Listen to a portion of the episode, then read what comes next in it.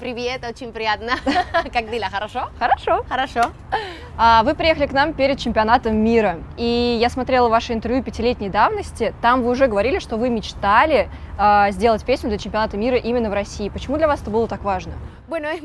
Что ж, э, это очень важно для меня, потому что в какой-то мере я чувствую себя очень связанной с Россией. Я приехала в Москву, когда мне было 20 лет. Прошло достаточно много времени.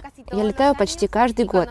И когда я узнала, что чемпионат мира будет происходить здесь, я сказала, что я должна быть частью его. Для нас, э, латиноамериканцев, футбол очень важен. А это спортивный праздник, и то, что происходит в России, для меня не было случайностью. И я сказала, А почему?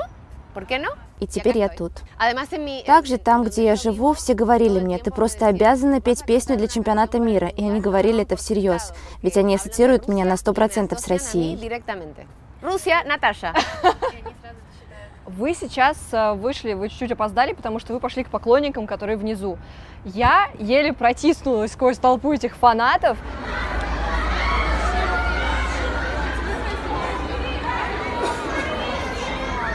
И у вас фанаты в хорошем смысле абсолютно сумасшедшие. Я знаю, что у них есть телеграм-канал, где они вас э, чекали, значит, э, когда вы прилетите завтра в Москву, в какой аэропорт. И они в хорошем смысле сумасшедшие. Были ли случаи, когда увлечение вами переходило какую-то границу? А что касается меня, понимаешь, э, я видела своих фанатов впервые, когда они были еще... Son chicos. Теперь они выросли и приходят уже со своими детьми. Я бы даже сказала, что мы друзья. Я прилетаю в аэропорт, и они уже там. Мы все время на связи. Это же так замечательно. Они мне дают много эмоций. Очень часто охрана мне говорит, я отвечаю, что все «Eh, хорошо, хорошо, потому что я знаю, что они любят меня.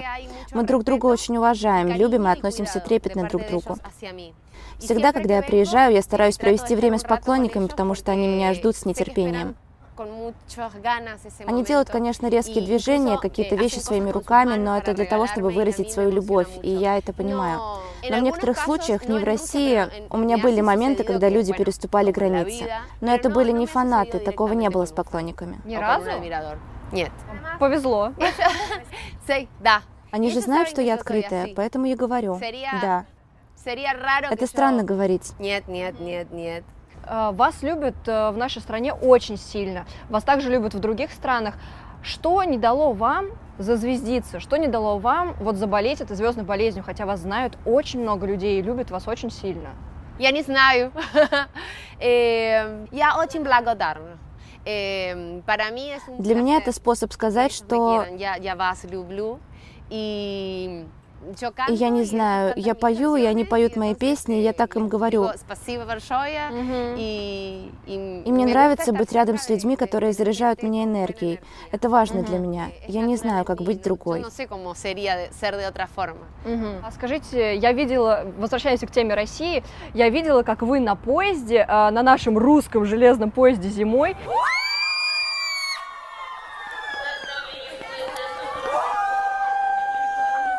Вы там выходите в пуховике, в варежках, в перчатках, с шарфом, холодно, пар изо рта. Комната. Холодно, пар изо рта, и вы доехали даже до Сибири.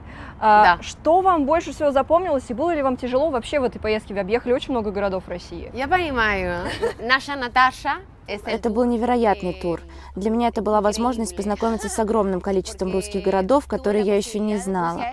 Россия огромная. Эта страна самая огромная в мире. Я мечтала попутешествовать по Транссибирской магистрали. Мне так этого хотелось, проехать по всей России. Я очень волновалась. Я знала, что мои поклонники стояли долго под снегом, когда меня ждали. У меня очень-очень хорошие воспоминания с той поездки. Прекрасные воспоминания о театрах, стадионах, цирках, которые я посетила. Это были прекрасные 40 дней. Единственное плохое воспоминание связано с менеджером из России, потому что он мне так и не заплатил за тур. Я, я когда узнала об этом, причем на аргентинском телевидении, я просто была в шоке. В России это был очень нашумевший тур нашей Наташа. Все это обсуждали. Вы посетили множество городов. Это было невероятно трудно, я уверена, на поезде ехать по всей России. И вам не заплатили. А как так вышло? И причем вы знали об этом заранее, sí. вы знали об этом заранее, и все равно поехали. Это же очень тяжело. Поехали. Почему? Да.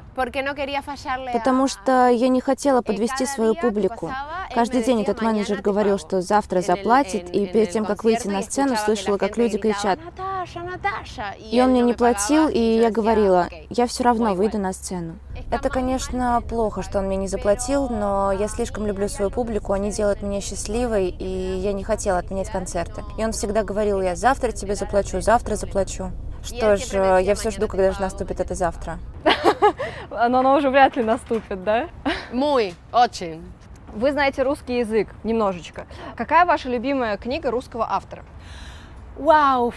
Мне очень нравится «Мастер и Маргарита». А, и та, которая бросилась под поезд, которая была влюблена в своего любовника.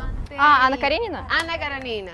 И еще есть множество детских сказок, как большой блин из теста. Колобо. Колобо. Колобо. А еще есть сказка, которая мне нравится. Там девочка из снега, где два старика не могут иметь детей, и появляется девочка из снега для того, чтобы быть их дочкой. Но когда наступает лето, она тает, и мне всегда так жаль. Я читала много-много русских книг. Вы очень много сказок знаете. Много. И después me encanta Чебурашка. Чебурашка все знают, что вы любите. Что ж, у Наташи хороший вкус в книгах. Блин, как же я завидую начитанным девчонкам. Раньше я постоянно жаловалась на то, что у меня нет времени, то экзамены, то учеба, то работа. И фактически единственное, где я могла читать книги, это уже летом в сезон пикников. Вот ты раскладываешься, валяешься и читаешь свои любимые книжки. Но 21 век на дворе, и появилось невероятно клевое приложение, которое улучшит вашу жизнь. Storytel — это приложение, в котором есть, кажется, абсолютно все аудиокниги. Теперь вам не нужно скачивать отдельно каждую книгу. Вам просто достаточно купить ежемесячную подписку всего за 449 рублей, все аудиокниги будут в вашем распоряжении в неограниченном количестве.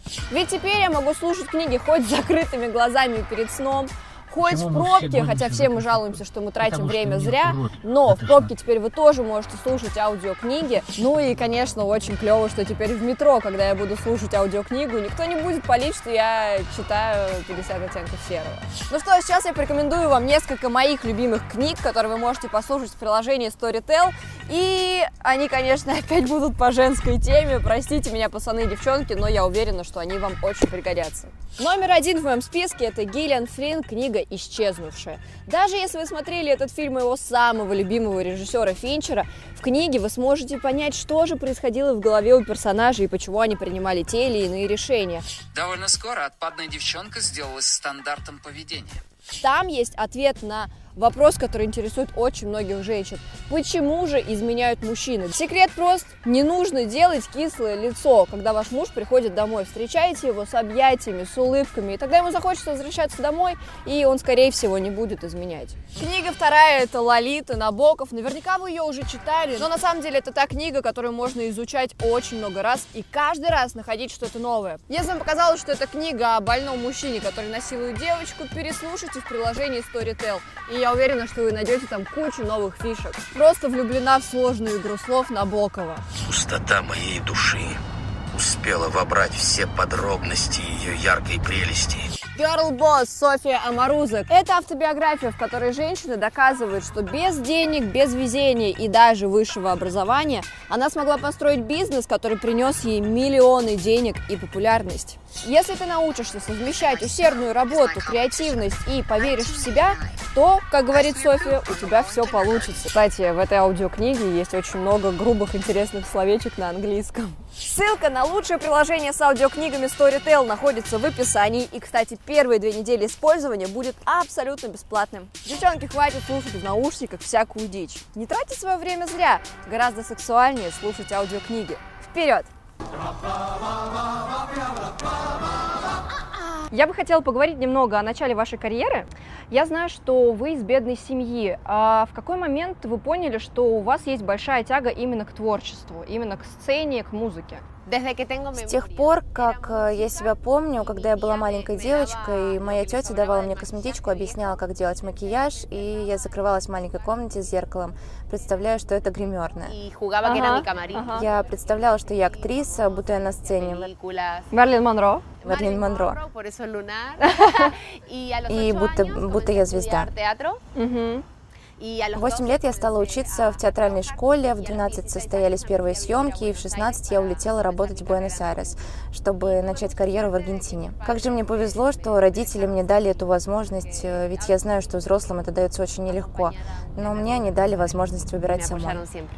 Но я знаю историю, что ваша мама, когда вы находили, еще будучи очень маленькой, а, в газете объявление о том, что есть кастинг, вы приносили ей, показывали, она говорила, отстань от меня. Это правда? хорошо. Я понимаю, que me. Sí, Она мне говорила, "Dale, иди отсюда, уходи. да. Да, хорошо. И вы сами А, А папа отвечал, «Завтра отведу». И отвел. Да, mi papá. Да, мама говорила, это же из газеты. И что это? Salí. Когда они впервые поняли, что они все сделали правильно? Был ли такой момент? Они дико скучали, думали, что я все же вернусь в Уругвай. Родители очень страдали, что я так далеко, но я была уверена, что это мое место, мой путь, и я знала, что не вернусь. Que До свидания, Наташа. А вы вообще допускали мысль о том, что, возможно, у вас не получится карьера? Или вы не допускали даже таких мыслей? Нет, потому что я никогда не была девочкой, которая надеется на удачу и ничего не делает. У меня всегда была цель, и это заставляло меня радоваться. Это я сейчас как раз обдумываю все, а раньше я просто делала, что хочется, и радовалась y этому. Я знаю то, что ваша первая съемка была в рекламе, где крупно показали вашу попу. Как отнесся ваш папа в тот момент? Не говорил ли он вам, что все, больше никакого актерства? Al principio te cuesta creerlo. Con OB es como cualquier otro día. Нет, нет, мой папа всегда был за феминизм, никогда не был собственником, он всегда рад за меня. Это как раз мне было стыдно. Мне не сказали, что будут снимать попу. Мне было 12 12 años, лет, я на следующий день не хотела возвращаться в школу. Моя попа была на всех экранах телевизоров. Сволочи! Смолочи. Смолочи. Вы сами а, режиссируете свои клипы, вы сами пишете сценарии для сериалов. Я знаю, что когда вы снимались в сериале в России, я узнавала у продюсеров, они рассказывали, что они вам присылали синопсисы и даже сценарии двух первых серий, и вы их сами полностью переписывали. И у вас, и еще они сказали то, что вы никогда не опаздывали на съемки. А можно ли сказать, что ваша такая сила и сдержанность, я сейчас видела ваш график сумасшедший, что это как раз и такая ответственность, и то, что вы не, не зазвездившиеся, это связано все-таки с тем, что вы как раз из бедной семьи, которая нуждалась в чем-то. Bueno, puede, puede ser mi... Да, может быть. Скорее всего, это из-за того, что родители всегда показывали свою любовь к работе. Они просто преодолевали трудности и шли дальше. Y То, что я от них взяла, это сила и упорство в работе. Для меня это связано. Нужно иметь мечту, усердно работать для того, чтобы получить результат и наслаждаться этим. Потому что когда один имеет мечту и не работает, у него ничего не получится. И если он работает, но не наслаждается, то зачем было вкладывать так много сил? Я частенько вижу коллег очень успешных, которые всегда с грустным лицом, которые постоянно жалуются. И я говорю, что ты жалуешься? Это замечательная работа, за которую тебе платят. Я предпочитаю делать то, что тебе нравится, и наслаждаться. Просто очень многие не могут понять, чем они хотят заниматься. Вам же в этом случае все-таки повезло.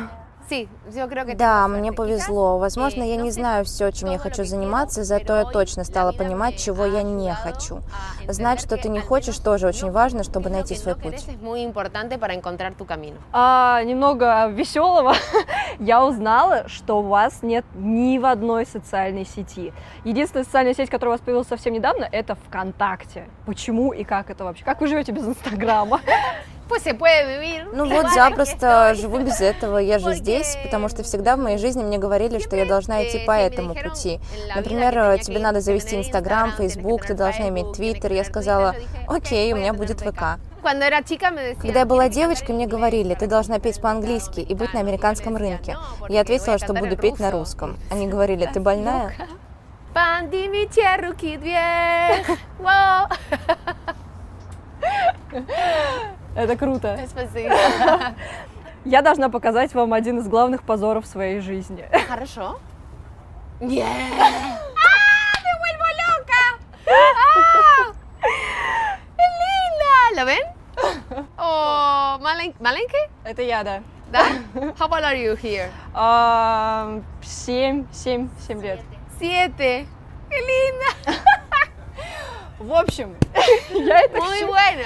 я это, да, я это к чему? Ahí Я на этом фото сама себе делала прическу, постоянно кручу бигуди, бигуди, бигуди, потому что моя мама была парикмахер. И поэтому я училась этому искусству, смотря на нее и других женщин. Как вы это помните? Когда я начала работать, я красилась и делала прически сама. В общем, я это к тому, что в нашем детском садике, когда я еще была, все фанатели по Дикому Ангелу, и поэтому, естественно, я вам задам несколько да. вопросов по этому поводу. Я не знаю, подтвердите это или опровергните, я когда готовилась, узнала, что, оказывается, идею сериала придумали вы, и когда вы принесли ее на телевидение, все как-то даже без особого рвения не хотели сначала брать э, идею этого сериала, так это или нет? No, eh, yo Нет, нет, la у меня была просто идея, я принесла ее на канал, и автор написал весь сериал, и вот как это было. А, una Сейчас я написала новый сериал «Гризель», где рассказывается о танго и мафии в la 20-х mafia en los годах. Años 20. А как вот, э, получается, вас можно назвать, что вы не только актриса, певица, но еще и сценарист? Вы еще с детства писали сценарии для чего-то? Или это просто спонтанно пришло? А, я делаю tengo понемножку. Чуть-чуть, чуть-чуть, А как вам чуть-чуть. пришла идея, если коротко, вот э, там в 30 секундах, как вам пришла идея сериала? ¿De Grisel? Не-не-не, э, Дикий ангел. Ah, había visto una... А, Я видела много телесериалов, там в основном все страдали, было скучно. А, Я хотела сделать что-то смешное. Не хотела, чтобы герой страдал. Моя героиня должна идти вперед, любить, делать то, что хочет. Ну, так и вышло. А как так вышло? Вы же, э, то есть, смотрите, вы красивая молодая девушка, вам тогда было 20 лет, и вы решили играть сами для себя девочку в бейсболке с чумазым носом, такую всю с рубахой здесь. А, не самый очевидный выбор. Почему вы приняли именно такое решение сыграть такую бандитку? Ese А, Ведь это история персонажа, девушки-сироты, которая выходила на улицу, подметала пол, мыла машины, чтобы заработать. И так как для женщины сложно найти работу на eh, улице, потому en su что мужчины говорят им плохие слова или хотят ими воспользоваться, именно поэтому она одевалась как парень, чтобы на нее не засматривались мужчины. А почему вот вы вообще решили, что вам надо играть именно такую героиню? То, что вам надо играть не героиню сериалов, красивую, с прической, а именно такую бандитку. Почему? А, Потому что я не чувствовала себя такой. Я иду всегда вперед, я не из тех женщин, которые повинуются. Я всегда иду сама к своей цели, не люблю, когда мне говорят, что делать.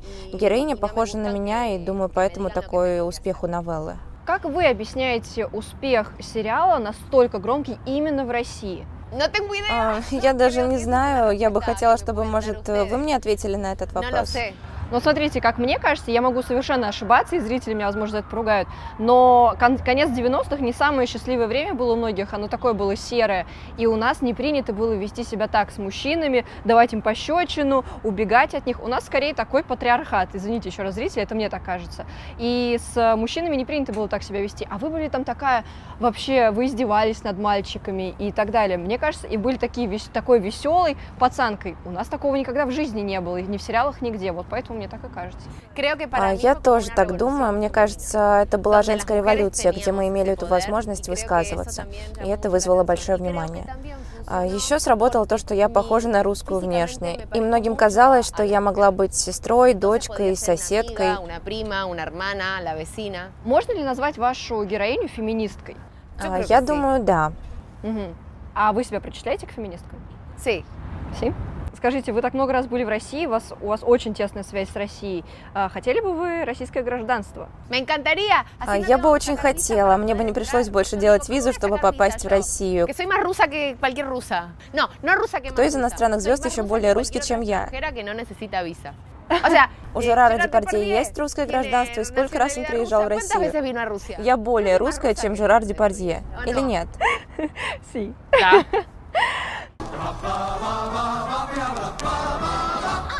У вас есть странное увлечение, в хорошем смысле странное. Вы сажаете деревья и посадили их уже более трех тысяч. Скажите, это просто увлечение или вы хотите что-то показать миру и сделать какую-то пользу ему? А, а, всегда, когда я захожу в лес, так благодарна человеку, который посадил эти деревья. Ведь, понимаешь, этого человека уже, может, и нет, а дерево осталось. Поэтому я и хочу оставить следующим поколениям леса в благодарность. А, для меня природа — это самое важное, что у нас есть, и нужно беречь планету. Я из тех, кто обнимает деревья и говорит им «Спасибо». Наша программа известна обсуждением немножечко личной жизни, поэтому у меня будет пара вопросов по личной жизни, если вы, конечно, не против. Хорошо, давай. Поехали. А вот смотрите, когда мужчины целуются с посторонними актрисами в кино, я это могу понять, как бы, наверное, они им нравятся или еще что-то. Было ли вам когда-то тяжело поцеловать мужчину чужого в кадре? Sí, alguna vez. Да, сцена поцелуя, секса не так просто реализовать. Там нельзя расслабляться, потому что ты очень зависишь от правильного света, чтобы все получилось. И потом два рта, которые непонятно как выглядят, а выглядеть это должно хорошо, ведь зрителям нравятся такие сцены. Eh, а, но всегда есть особый кодекс между актерами, кодекс уважения. Но, возможно, когда-то актеры и воспользовался ситуацией, но я же дикий ангел. И, и все. А вас муж не ревнует? Sí, да. Представляю. Мы познакомились, когда я уже была актрисой, и мне кажется, это неправильно менять друг друга. Но смотрите, ему тяжеловато в том смысле, то, что вы красивая актриса, и то, что вы целуетесь. А вот вам э, что нужно знать о совместной жизни с рокером вообще? А для нас это абсолютно нормально. У людей есть представление того, что рокеры просыпаются слишком поздно и много пьют. Они очень тяжелые. Но я встретила человека, пацифиста, который занимался йогой и очень спокойного, намного спокойнее, чем я, которому нравится оставаться дома, наслаждаться природой, с которым я могу наслаждаться музыкой, и он сопровождал бы меня.